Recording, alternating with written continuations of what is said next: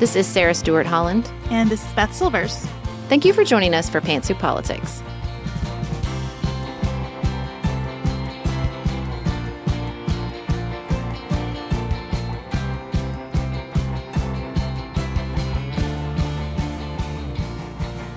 Welcome to Pantsuit Politics, where we take a different approach to the news. Today, we're going to be talking about Nikki Haley's presidential campaign, demographics here in the United States and around the globe, and birthday parties with a side of grief, if you can imagine it. It's going to be a characteristically wide ranging conversation, as always. And if you think today's episode is a journey, we do this even more in person. so if you would like to come see how this journey evolves when we are together in in the Live. flesh, we would love for you to join us at our live show in Orlando on Wednesday, April 5th. We're going to be talking about Florida politics and presidential primaries. We're going to play some games with our kids and our husbands. It's going to be a great night So fun. and very different from anything that we've done before. So even if you've seen us in person elsewhere, this is going to be new. And we would Mhm. love for you to be there. The link to purchase tickets is in our show notes. So please come join us in Florida. Next up, we're going to talk about Nikki Haley's presidential campaign. Ryan Reynolds here from Mint Mobile. With the price of just about everything going up during inflation, we thought we'd bring our prices down. So to help us, we brought in a reverse auctioneer, which is apparently a thing. Mint Mobile unlimited premium wireless. Ready to get 30, 30, bit to get 30, bit to get 20, 20, 20, bit to get 20, 20, bit to get 15, 15, 15, 15 just 15 bucks a month. So, Give it a try at mintmobile.com slash switch. $45 upfront for three months plus taxes and fees. Promo rate for new customers for limited time. Unlimited more than 40 gigabytes per month. Slows. Full terms at mintmobile.com. Do you want a bra that's sexy or a bra that's comfortable? Thanks to Third Love, you can have both. Third Love was started to take all the frustration, ick, and ugh out of bra shopping. That's why they make solutions for every bra problem, aka problems.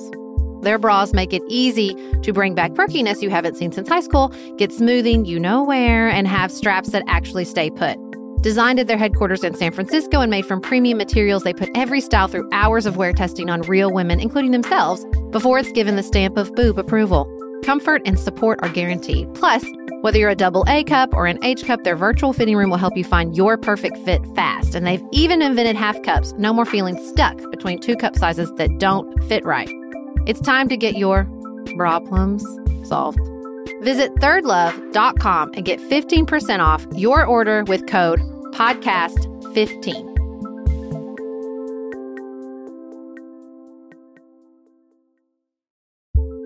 We are special breakfast people here at Pantsuit Politics, but not just when Beth and I are on the road. The truth is, I want something warm from the oven every Saturday morning and Sunday morning. It's just the truth. It makes it feel special, makes it feel exciting. I don't want to work at it. So, the first time I ever saw wild grain, which is bake from frozen subscription box for sourdough breads, fresh pastas, and artisanal pastries, I was obsessed. You guys, I've been a member for over a year. It's amazing. It's so easy. Every item bakes from frozen in 25 minutes or less, no thawing required. You can fully customize your wild grain box. You can choose any combination of breads, pastas, pastries. You can even build a box of only breads, only pastas, or only pastries if you'd like. And for a limited time, you can get $30 off the first box, plus free croissants in every box when you go to wildgrain.com slash pantsuit to start your subscription. Sometimes I make one single croissant just for me because I want to feel special, and they're so good. You heard me. Free croissants in every box and $30 off your first box when you go to wildgrain.com slash pantsuit. That's wildgrain.com slash pantsuit, or you can use promo code pantsuit at checkout.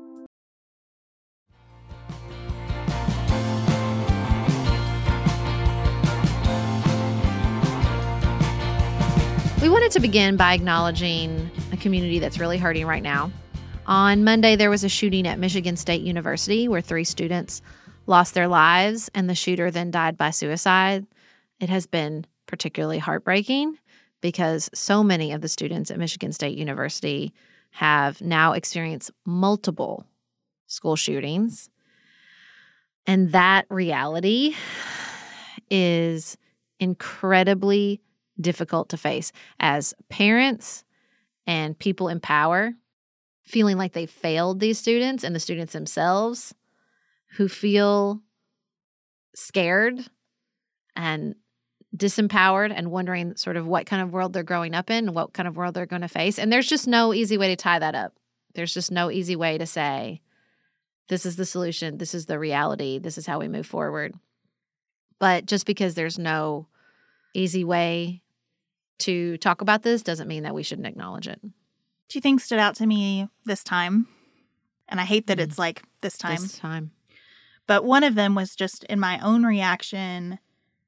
I was very numb when I heard the news and I sat down to read about it and I could almost picture like the drawer of a filing cabinet in my brain sliding another folder in until I read that the shooter was 43 Hmm. and I gasped and it was like being awakened. It just jolted me into the reality of what had happened. And I feel really ashamed about that, that I wasn't already in that reality.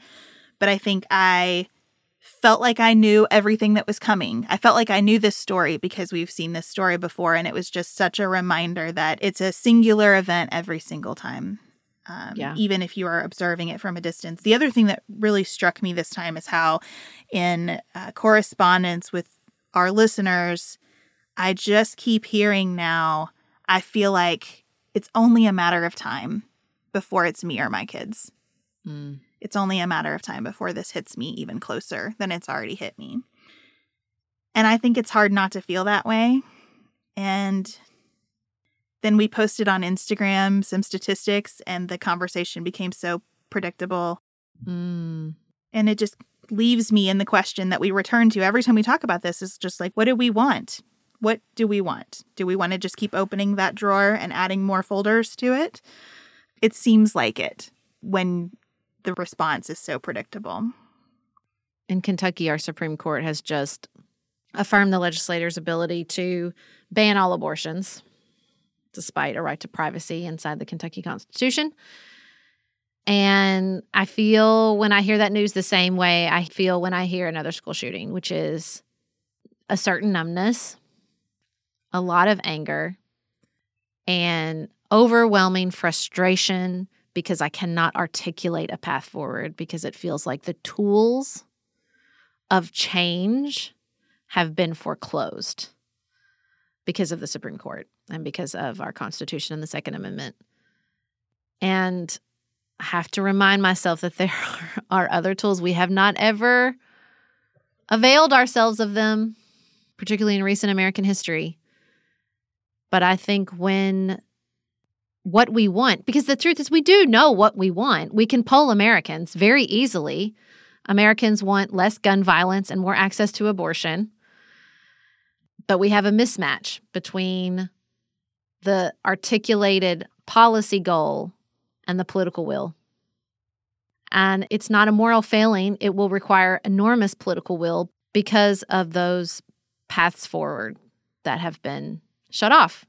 And the path forward is going to take a lot of work and a lot of unearthing and an enormous amount of organizing. And that's difficult to face and hard to think about, especially, you know, coming out of a pandemic. So, what we are left with right now in this present moment is facing the heartbreak and the experiences of those at Michigan State. Becky reached out. She's a child at Michigan State and shared some of her thoughts and feelings. And we wanted to share that with you right now. I do not want to be driving to MSU right now to hug my daughter. I don't want to be fielding all of the loving texts from family and friends and coworkers expressing their concern for us. I don't want to try to help my daughter decide whether she should come home and rest or stay on campus in order to comfort her friends. But this is what we've chosen as a nation to tolerate. We all, at some point, will be impacted directly by a public shooting, whether as victims or loved ones of victims. It is only a matter of time before you too will be sitting in my place while other priorities take a front seat to your child's life and your peace. We love the drama of it all, don't we? It's the Sparty local with the tear, the prayers, and the fears. It gives us an urgent purpose in our comfortable lives. We are unwilling to give up that comfort or our unearned freedoms in order to give up the drama. It might be tragic, but hey, at least it's interesting. This is what we've chosen. Before we move on to our demographic conversation, we did want to say, as we speak of, of more traditional paths to political power, we officially have somebody running for the Republican nomination for president. In addition to Donald Trump, Nikki Haley, former governor of South Carolina and UN ambassador, has announced her candidacy. I'm excited to talk about this because I think while it is very unlikely that Nikki Haley becomes the Republican nominee, it is a good thing, net net, that Nikki Haley is in this race, in my view. That we have in the Republican Party a woman seeking the nomination, a woman who has the experience to do the job of president, who's been a governor, who's been the UN ambassador. That's a good resume for someone seeking the presidency. I think that it was a wonderful thing when Nikki Haley had the Confederate flag taken down in South Mhm. Carolina after the shooting in Charleston. While her record is not perfect or a profile in courage in any respect during the Trump years, there are a lot of things that make me feel that Nikki Haley running for the Republican nomination is a baby step in a better direction. And I just want to celebrate the baby step. It doesn't have to be perfect for me to celebrate it. I was really struck by someone asking Mitt Romney about the primary and him just like defaulting to like, oh, I don't think anybody can beat Trump. I was like, Mitt, that surprises me coming from you. I also think there's a part of me that goes, oh no, if Mitt Romney feels like that, maybe it's really true. And then there's a part of me, the loud voice in my head that always goes, stop trying to predict what's going to happen. We've made this mistake before. And so, you know, I'm not willing to say like it's foreclosed. It's a long way away. We have no idea what's going to happen with Trump or with any other candidacy.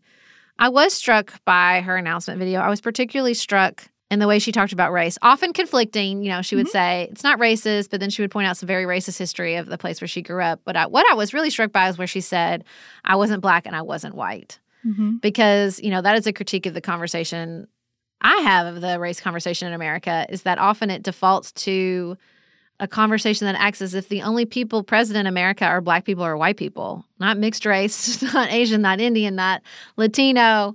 And so I thought the way that she articulated that was really interesting. You know, I'm not Nikki Haley's biggest fan, but I agree with you. I think like would we prefer everybody just you know, bow out and go, well, he wants to do it again, so we'll let him? Of course not. So I do think that Sarah Longwell's thoughts on our previous episode were true. She got a lot of press coverage by being the first one. And I, you know, I stand by my statement that part of the unpredictability of this is the decoupling of the process. What will it look like in Iowa and New Hampshire if there aren't Democrats occupying the ads, animating this us versus them part of the Republican primary?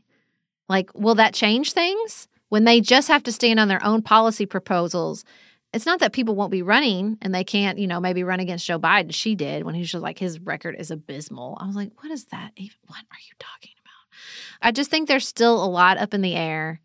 And I think her acknowledgement that there is at least some space, a lane, however small, to step out and say, I'm running. I have critiques of him is a step in the right direction.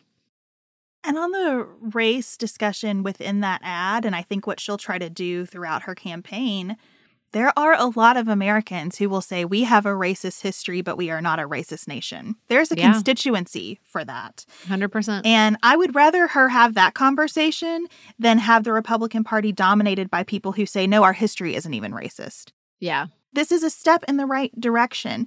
The other thing about your point that we don't know this is a low probability hypothetical, I acknowledge, but low probability things happen. I've heard no analysis of the Republican primary that doesn't include Ron DeSantis. What if he just didn't run? Seriously. What if he just decided, you know what, I don't really want to be called Meatball Ron, and I am flying high right now with the people that I care about, ah. and I know that I will stop flying so high the second I get in this race. Yeah. And maybe I don't want that. Maybe I just want to be the governor here and keep being everybody's favorite. Maybe Yeah. I want to be the kingmaker in this primary instead of in it. What happens if Ron DeSantis doesn't get in? Nobody has a clue. And the default answer would be what Mitt Romney says. But guys, I don't think Donald Trump has the juice anymore. I just don't. I understand that there are people who will forever love him. But I think a lot of those people still want to win. And Yeah. I think they know that he does not have the juice to win. I don't say that to diminish the threat of his candidacy. I still believe it is a very bad thing for America that he's in the race at all. But I don't think, to your point, sitting here more than a year away from when anybody casts a vote, that the conclusion is predetermined in a way that would make Nikki Haley's shot non existent, dead on arrival. Why would that be? We treat the contest for the primaries so much more like American Idol than an election at this point that it just depends on who gets hot when. And why wouldn't she have a moment where she gets hot? I don't know. Well, predetermined conclusions, I think, is an excellent transition to our next conversation. We're going to talk about changing demographics in the United States and around the world.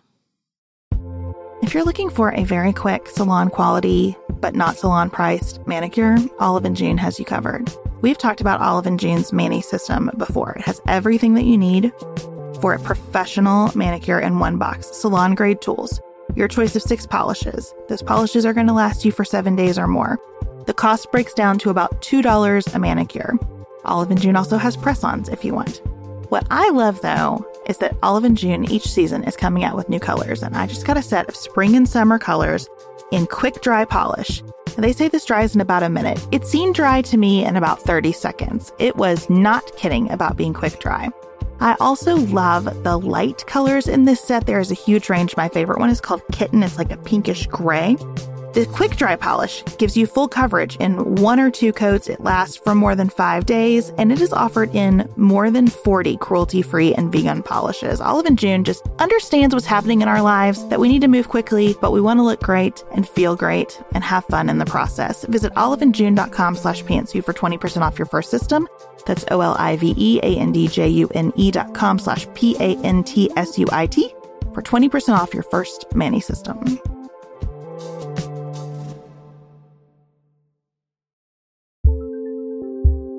Just finished A Court of Thorns and Roses and craving another fantasy world to devour?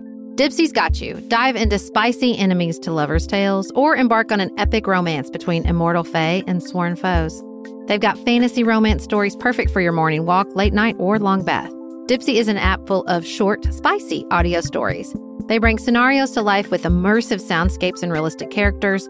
Discover stories about second chance romances, adventurous vacation flings, and hot and heavy hookups. And there's a growing library of fantasy series with werewolves, Greek gods and goddesses, Regency era historical fiction, and fairy smut to explore the bounds of your pleasure. New content is released every week, so in between listening to your favorite stories again and again, you can always find something new to explore. For listeners of the show, Dipsea is offering an extended 30-day free trial when you go to dipseastories.com slash pantsuit. That's 30 days of full access for free when you go to D-I-P-S-E-A stories.com slash pantsuit. dipseastories.com slash pantsuit.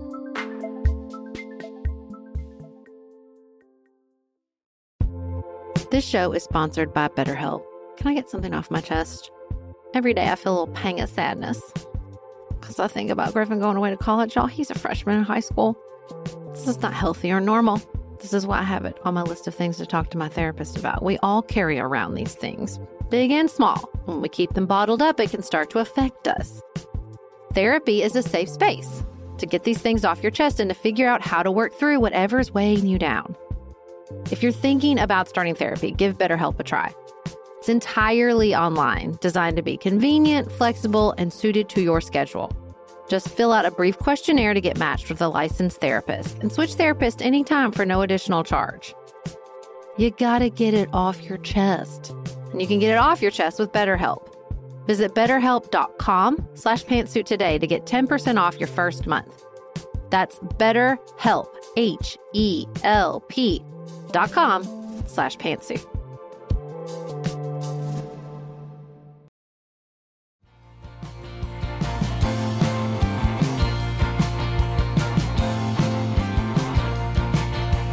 Demographics have been on our minds here at Pantsuit Politics because there have been so many stories, so many stories about declines in mortality rates and births, which means if you're bad at statistics, we have more old people than babies. And that freaks people out. It freaks people out. See the handmaid's tale. It freaks people out. According to all the stories, this is not what you want. Now, here at Pantsuit Politics, we don't like to just follow this crisis narrative. We want to examine it a little more carefully. So that's what we're going to do here today. Now, it is indisputable that many countries around the world are facing dramatic demographic changes, including here in the US. Now, our population did grow last year, Beth. It increased by 0.4%. COVID babies, right? We had COVID babies, yes. But our population is definitely graying. The share of the US population that is 65 or older grew by 38% from 2010.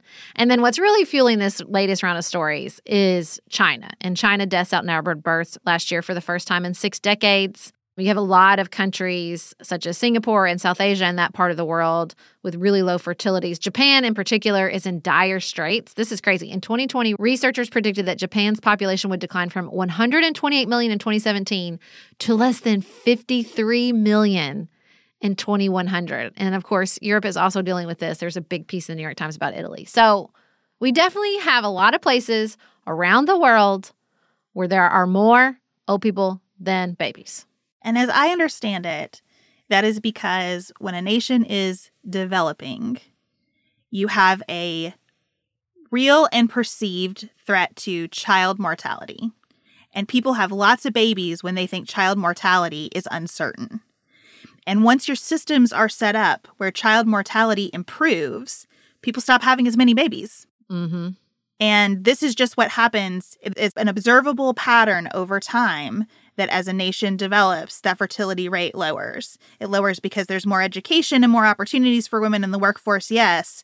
But the primary driver seems to be that the healthcare system enables birth to be successful often enough that people just don't have as many kids.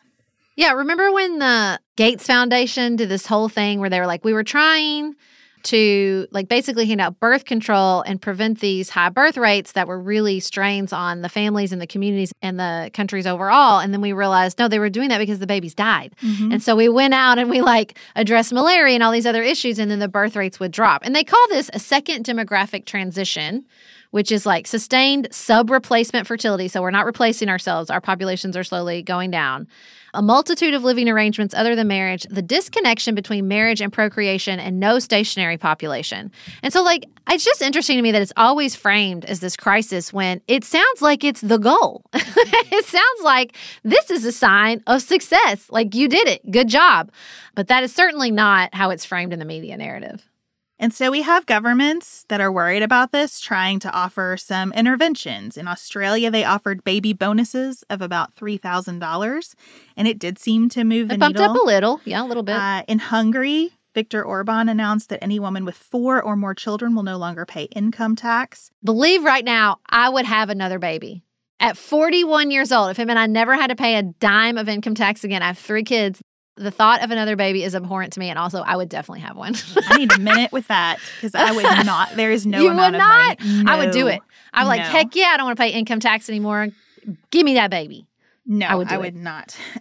But for the most part, these government interventions are swimming upstream. The decisions are too intimate and too life altering for a bonus here and there to, to make a big difference across the entire population. Well, and Jessica Grose at the New York Times had a really interesting examination, which is, you know, we have this narrative that like women are working and so the fertility rates drop. She was rightfully pointing out that some of this is like coincidental. It's people who want to have kids and can't find a partner with which they are willing to have kids. She called it coincidental childlessness. And, you know, I've been on this hobby horse because I've been reading Richard Reeves of Boys and Men about this like crisis with men and that a lot of them, you know, women don't feel like the men are providers or good enough partners.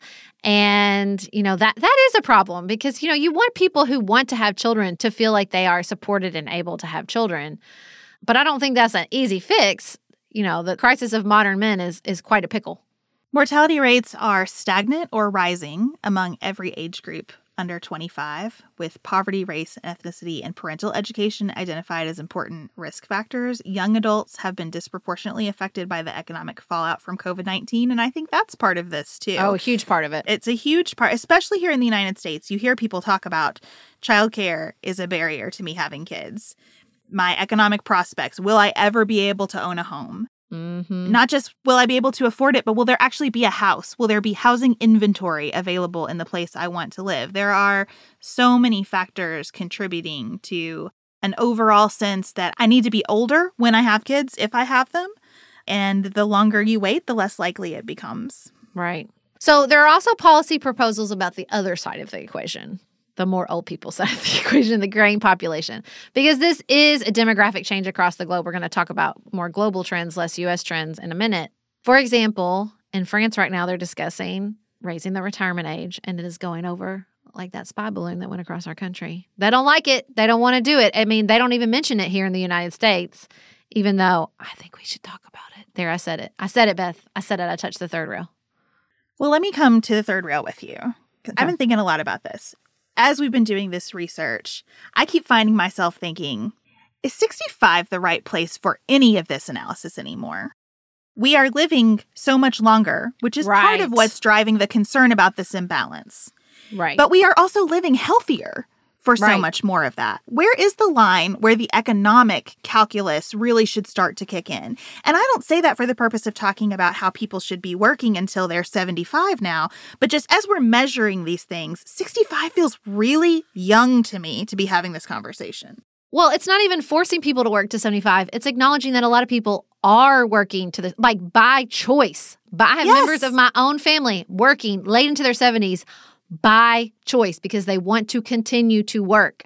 So, what are we talking about exactly? Like, do we need to talk about this number? Like, just let's not even talk about what's the right thing to do. Can you just statistically show me when we set this number at 65, how many people work till 75, and now how many people work to 75? And can we just like, can we ground the conversation in the reality of the choices people are making? Maybe that would be a helpful step forward. And not just work choices, because we're so much more than that, but about when do we start to worry in an average sense about people's ability to live independently?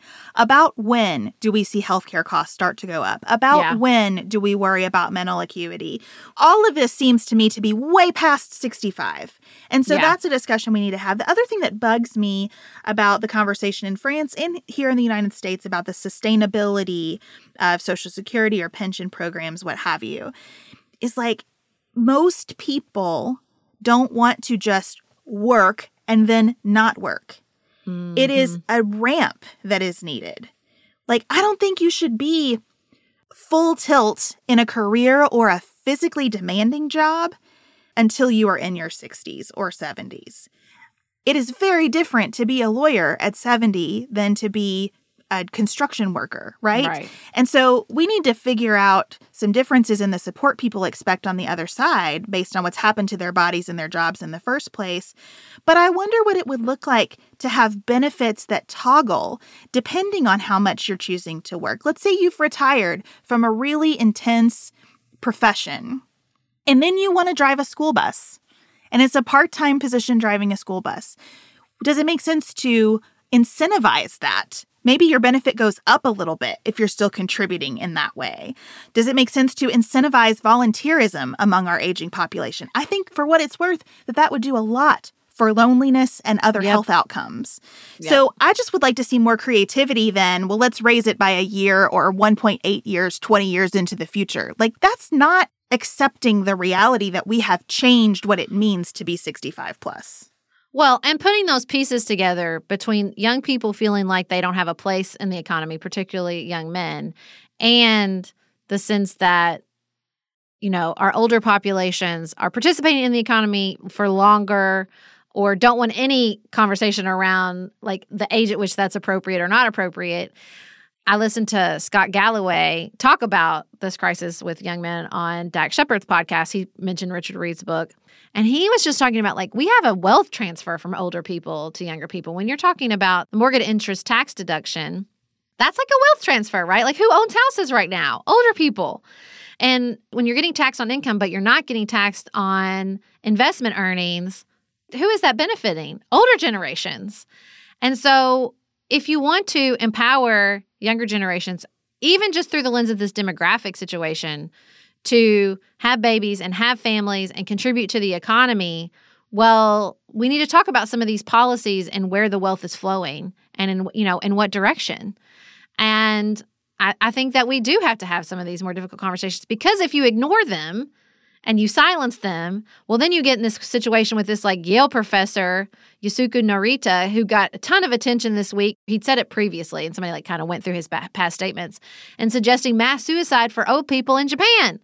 And I mean, he's less of an a- academic, he's more of a rabble rouser, but he's got a lot of young followers in Japan who are interested in what he has to say in a culture where there's enormous respect for the elderly. But like, if people feel like they're being treated unfairly, like that's just like fuel waiting for somebody to strike a match to me. And that to me is the importance of talking about these shifts in really just descriptive terms instead of value laden terms. Yeah. Because every demographic in America right now feels like they're getting a raw deal somewhere. Mm-hmm. I think our aging population does feel culturally thrown away. Yeah. I think our young people feel economically abandoned. I think people our age feel so squeezed by caregiving responsibilities between those two groups that we think everything's busted. yep. And so describing this in terms of whose life is worse or more unfair because of policy prescriptions misses it to me. Yep. Like, let's look at the data. It's not good or bad that our population is aging, it just is. Yeah. What do we want to do now? Yeah. I think looking at the data can sometimes illuminate things that you might not understand. I always think about this conversation as like, well, that's why immigration is important. Immigration is a fix. But like doing all this research, I found a report from Global Knowledge Partnership on migration and development that countries with the largest numbers of international migrants still have fertility rates below the 2.1 children per woman that would be replacement levels, right? So it's not an easy fix all the time. I still think it's important if you just need more population to do the work. But I think it's really easy inside demographic conversations to make a lot of assumptions, including looking at it always through the lens of nations, because globally, that's not what's going on, even across nations. I mean, there are parts of the globe that are not having this problem. Um, there are several countries in Africa which are entering what demographers call the window of opportunity because their fertility is declining a little bit. And so they have that sort of that limited window where you can really grow and take advantage of, you know, high population, but not burdensome population and fertility rates to grow your economy. And I think that's what's problematic about trying to manage this from Yeah. only an economic perspective. Because if I said, well, Sarah, as I look at like the rapid development of AI, I don't think this is a problem. We don't need that many more workers. We're going to figure out how to get the work done without that many people. And so maybe we shouldn't be encouraging people to have more children. Well, that's gross. That's not good. It's not healthy to me when we say, well, you know, the climate is so threatened by humans that we probably should reduce the human population. That's that's terrible. That's not a way to be. And so I don't want to be doing it for economic reasons either. I want to just face what the consequences of this are and say what are the new needs instead of trying to decide how we can control how many babies people are having. Well, because we can't. Right. That's the too long did not read of this episode. you can't. You can't control it. And again, if you look at the global population, and I think that's where you can really get into some sort of like privileged, arguably racist perspectives on this conversation. It's not that we're concerned with decreased global population because it's not decreased. It's slowing. It is definitely slowing globally. Predictions are that the global population will peak at about 10.4 billion in the 2080s and then stay there through the end of the century. It's that this represents shifting places of power. You know, like so much of that China demographic conversation was wrapped up in the fact that India is going to outpace them as the most populous country. We're talking about populations, but what we're really talking about is power. And so I just think that's a really important thing to keep in mind as well. And half of that population growth through the 2080s is expected to come from only nine countries. Wow. The US is on that list, but it's not on that list with any of the other countries that we compare ourselves to. It's India, Nigeria, Pakistan, the Democratic Republic of the Congo, Ethiopia, Tanzania, Indonesia, and Egypt. And yeah, that will change the world. It will change the mm-hmm. world. But the world is intended to keep changing with those Yep. types of fluctuations. As we're talking about these like global shifts, the other statistic as I was doing research that sort of caught me off guard is that nearly 29 out of every 30 people stay in the country of their birth. Isn't that I would not have guessed it was that high. We talk about migration, we talk about immigration, and really the people who do that are pioneers. Like they're dang explorers. The number of people who actually do that is so small when you really think about it globally. It's really, really impressive.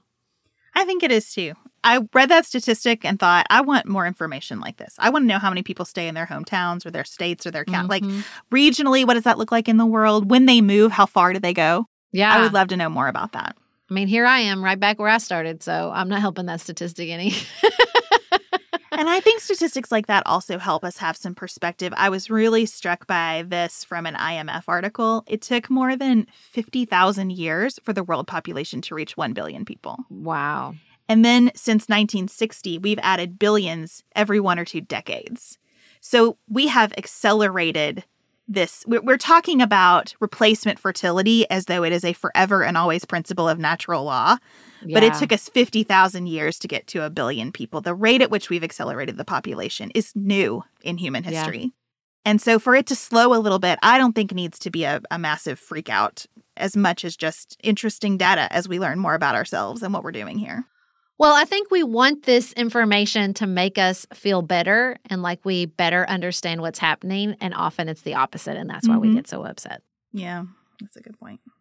Well, that's why we like having these conversations. And we will continue to examine this data and with curiosity and with a sense that there's always something we could learn that could disrupt what we thought we understood. Sarah and I have talked many times about our desire to age as gracefully as possible, and skincare is a huge piece of that. I spend a lot of time and money thinking about my skin, and I have added Ritual to my routine, which just gives me a lot of comfort. Ritual is here for us. They have created a wrinkle support skin supplement and conducted clinical studies, so we know it's working. They're taking the guesswork out of skincare. Ritual Hyacera is one of several Ritual products that I love. I take the daily multivitamin, I take a probiotic, and Hyacera is that once daily skincare supplement that is clinically proven to reduce wrinkles and fine lines and increase skin smoothness in 90 days. I recently met a friend for the first time in person as opposed to online. And we were discussing the fact that I am 43, and she said, I cannot believe how young you look. And I thought, thank you, Ritual, for that. Start Hyacera to help minimize wrinkles without compromising on clean science. Hyacera from Ritual is a clinically proven skin supplement you can actually trust. Get 25% off your first month for a limited time at ritual.com slash pantsuit. Start Ritual or add Hyacera to your subscription today. That's ritual.com slash pantsuit for 25% off.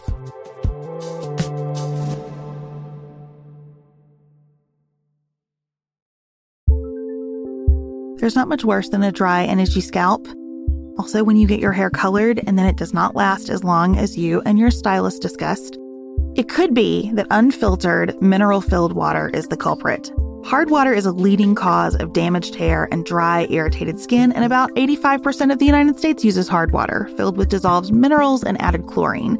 That's where Canopy's new filtered shower head comes in. Canopy, known for their beauty hacks and reimagined humidifier, has revolutionized the filtered shower head. Dermatologists recommended this unique three stage filtration system greatly reduces contaminants and odors in your shower water, leaving you with healthy hair and glowing skin. Best of all, the Canopy filtered shower head is hassle free. Installation is a breeze, and its unique quick release filter replacement feature allows for seamless filter replacement unlike any others on the market. Go to getcanopy.co to save $25 on your Canopy filtered shower head purchase today with Canopy's hassle-free filter subscription. Even better, our listeners can use code PANTSUIT at checkout to save an additional 10% off your Canopy purchase. Hurry, your hair and skin will thank you.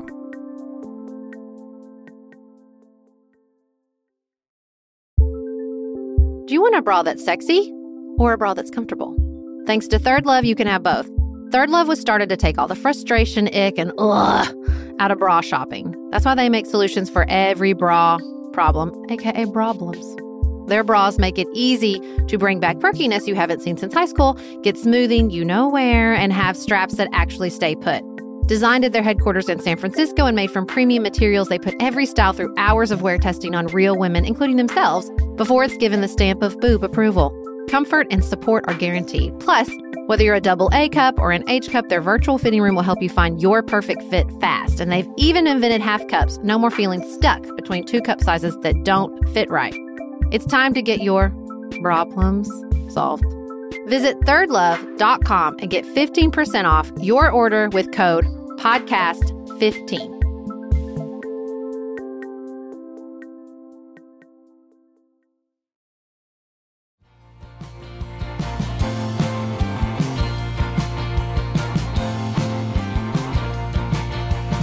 Beth, my child turns eight today. My baby, my baby turns eight. Happy birthday, Felix. Is he excited about taking a trip around his birthday? Um, no, he goes, We're going to Congaree National Park. And he said, I have to go look at grass on my birthday. to go look at grass on my birthday. It's good. I feel that, Felix. We're coming back, and he's going to have a big 50s themed birthday party. Ooh, that's fun. Like sock hop kind of situation. Sock hop, milkshakes, the whole situation. Which brought to mind, and I don't know if you've seen this in your community, that there seems to be a little bit of pent up birthday party energy. That people are like blowing it out because he didn't get to really throw the birthday parties they wanted to for like two years. And so they're like, now's the time. We got some money saved up. We're ready to throw a big old birthday party. I don't know that I've observed it around birthday parties as much, but I definitely sense a vibe of like, we got to make our kids whole for all they've missed. Yeah. And however, like, whatever we need to do, we've got to make them whole. It's so true. And we, guys, we can't. I know. I'm I, sorry. Have you been telling people or have you been keeping that a secret? I've just been holding on to it. It seems mean. it We're all doing our best. You know? I do have some people in my community who are like still sad, still bring up the things that got missed, like the graduations or the plays or whatever. Like they're still upset about it. And I get it. I think disappointment, I said it before on this podcast, is arguably the most difficult human emotion to deal with. Well, and so is grief. Mm. And that's a lot of what folks are experiencing. And so that's why I don't want to pop anybody's balloon. Like, have the birthday blowout. Have that's it. great. Do it. I recognize, you know, I'm just not having the year that I thought I was going to because of the way Mm. that I have experienced Chad's dad's death. Really, since his dad started to decline rapidly, it's just worked on me. And it's worked on me Mm-hmm. in weird ways because I wasn't particularly close to him. And at the same time, he's a huge part of my person. Yeah. And so I have like at least once a day where I look at Chad and I want to like not just cry, but like make like labor noises. and I just think, I so hope we get to get old together. I just so badly want that. And then maybe like die in our sleep at exactly the same moment. And and I have those moments with friends. You know, when I'm playing cards with some, with my friends, I think I love these people so much. I hope we get to play cards until we're like 90. And at, we, when you and I had dinner before our last speaking event, there was a moment we were sitting there. I just thought, I hope that we get to do this for so long. And I feel kind of greedy about that. Um, like especially in light of all the news that you and I are sitting in all the time. I think like, why should I get that? That's not everybody doesn't get that. That's not promised. And so I sort of feel the opposite of that pent up birthday party energy. I feel like anything extravagant is just asking too much. Like it's this strange mix of like grief and gratitude and guilt. Um, and so that's a long, arguably should have been worked out in therapy instead of your way of saying, I just feel whatever, wherever people are right now is fine with me. We're all just doing our best. Yeah, I had the same conversation with Nicholas when we saw the very sad news that Dave Hollis had died. An influencer, if you know of Rachel Hollis, this is her ex husband, and he died really young. He was 47 years old. We were talking about it, and I said, You know, you can die approximately five to five, 15 minutes after I do in our bed asleep in our 90s. And I said, No, just kidding. I want to be 100. So in our hundreds, I was like, That is, that is my pre approved uh, way that I want it to be. I know the exact emotion you're describing.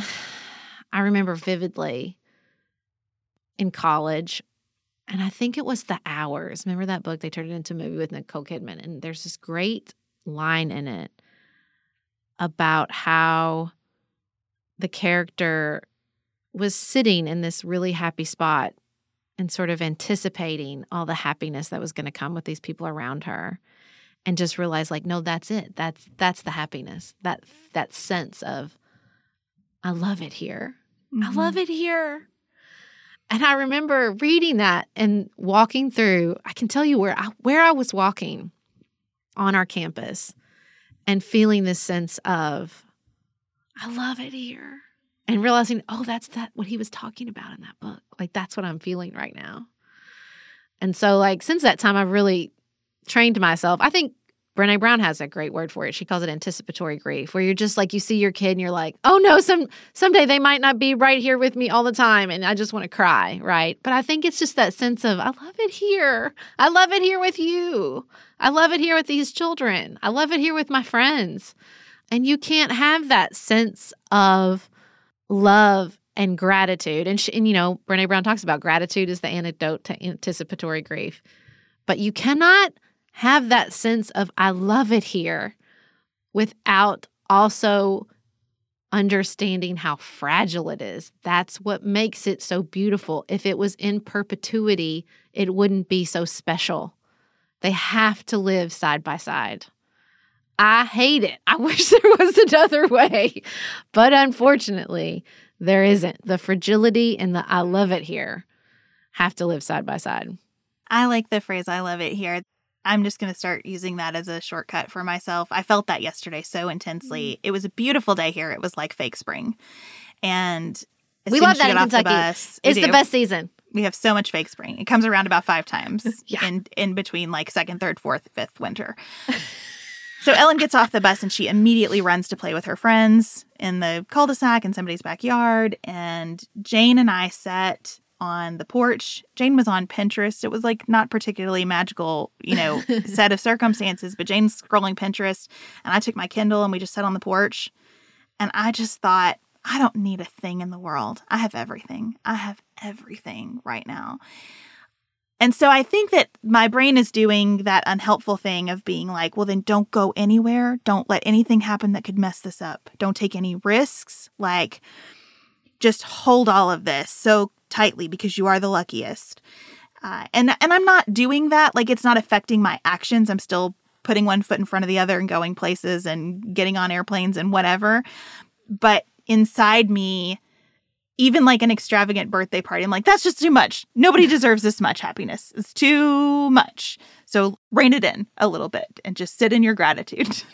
Well, while we're at therapy, it's so funny. I experienced that profoundly while I'm traveling, like while I'm out. There's something about being out of the space that I'm sort of in that everyday drive, the momentum of my everyday. Even though I mean, I feel that every time we sit down to dinner and I look around the table and I think, ugh, these people that just sit down at the dinner table with me every day.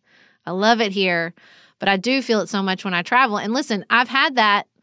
I felt that so profoundly when I was pregnant for the third time I thought, I'm I'm tempting fate. I have these two beautiful boys. I'm asking too much. Something's going to be wrong. And something was, and the baby died. and I think about that all the time and I think, well, sometimes that's true, right? Like sometimes you worry that something's going to go come along and disrupt it because that's true. Something will. Again, you're not tempting it, you're not preventing it your soul is trying to remind you that that fragility is always present always present. I, you know nicholas and i were saying this week it's been so hard and i go of course it has. You know 41000 souls left this earth. Last week during that earthquake do we think that won't affect everyone? Mm-hmm. because it's fragile. He's like things feel fragile. I'm like they it's not that things feel fragile it's that we are fragile. We are fragile. Doesn't matter. Bubonic plague world war ii right now Always true. Always true. And that's what we we want to think we're going to get to a place where that's not true if we had the right policies or the right laws or the right politics or the right leaders. We would arrive at this place where we're not fragile. But that's not true. And when you can see that, I think you have access to a lot more. Man, I just love it here. I just love it here. Yeah, and I'm I'm ready to level out a little bit on all that cuz the intensity of feeling that I've been experiencing has been too much. Uh, just like you know, I think we'll we'll create a little bit of too much with our kids and their expectations because of how hard we're trying to make up for the past couple of years with them, and then we'll have to correct mm-hmm. that. But that process of weaving in and out is just what we do, and yeah. I'm trying to tell myself that about my own strange chemistry of grief right now. This is just what it is, and there's yeah. no rushing it. There's no shortcut through it. Maybe instead of thinking about it through a lens of overcorrection, maybe we're just surfing. And sometimes you have to tilt pretty far when you're surfing, and then yeah. you go back in the other direction. Doesn't mean you did anything wrong. That's how you ride the wave. Yeah, I wasn't even thinking overcorrection there. It's funny because it I can see where that would be exactly what I'm saying, but I really do feel with emotions that it's more that tidal flow. Um, I hear grief described that way all the time. That it's just waves and waves, and some of them are tiny, and some of them pull you down. Mm. And maybe you get to equilibrium for a minute, but don't hang in that minute too long because it will change. Well, thank you for joining us for this therapy session here today at Pantsuit Politics. It's just this is how it goes. Hey, we're America's political therapists for a reason. Sometimes we have to be each other's therapists. That's right. and we invite you guys along for the ride. Just a reminder that because of the federal holiday on Monday, our Tuesday episode next week will actually be a Wednesday episode. We're looking forward to being back with you then, and until then, keep it nuanced, y'all.